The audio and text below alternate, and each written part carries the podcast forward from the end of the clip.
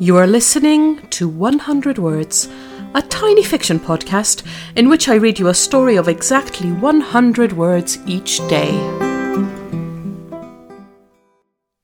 Episode 73 Bridges. She walks up Vauxhall Bridge, silent tears streaming down her face, and stops in the middle.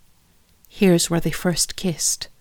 Then past the Tate and down Lambeth Bridge, where they once rented bikes and rode all the way to Borough Market. She stands where they took a photo with Big Ben in the background the night they met, and walks across Westminster Bridge, pushing impatiently past the tourists.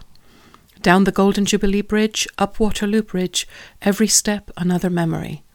By the time she reaches London Bridge, she is out of tears and finally heads for the tube, exhausted.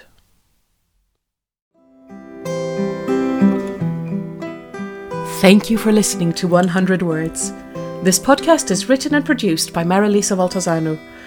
If you enjoyed today's story, why not share it with a friend? Don't forget to tune in tomorrow for another 100 Words. Goodbye.